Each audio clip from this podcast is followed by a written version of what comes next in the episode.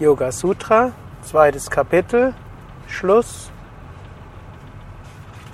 in dem ich nochmals auf ein paar der wichtigen Sanskrit-Ausdrücke des zweiten Kapitels hinweise.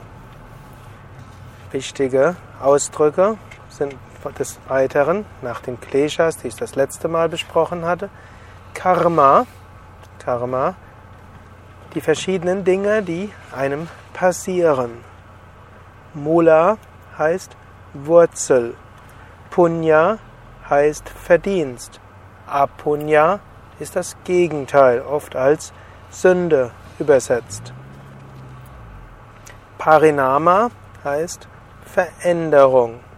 Tapas heißt hier in dem Kon heißt oder Tapa mit einem langen A heißt Leiden. Tapas mit einem kurzen A heißt Disziplin. Tapa Leiden. Samskara sind Eindrücke im Unterbewusstsein. Dukkha sind Schmerzen, Leid. Guna sind Eigenschaften der Natur. Vrittis sind Gedankenwellen. Purusha ist die Seele, das Unendliche, das reine Bewusstsein.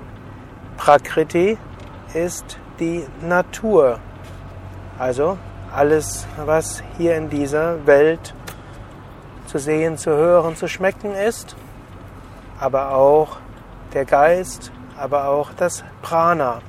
All das gehört zur Natur. Avidya, nochmals, ist Unwissenheit. Kaivalya heißt Befreiung. Viveka heißt Unterscheidungskraft.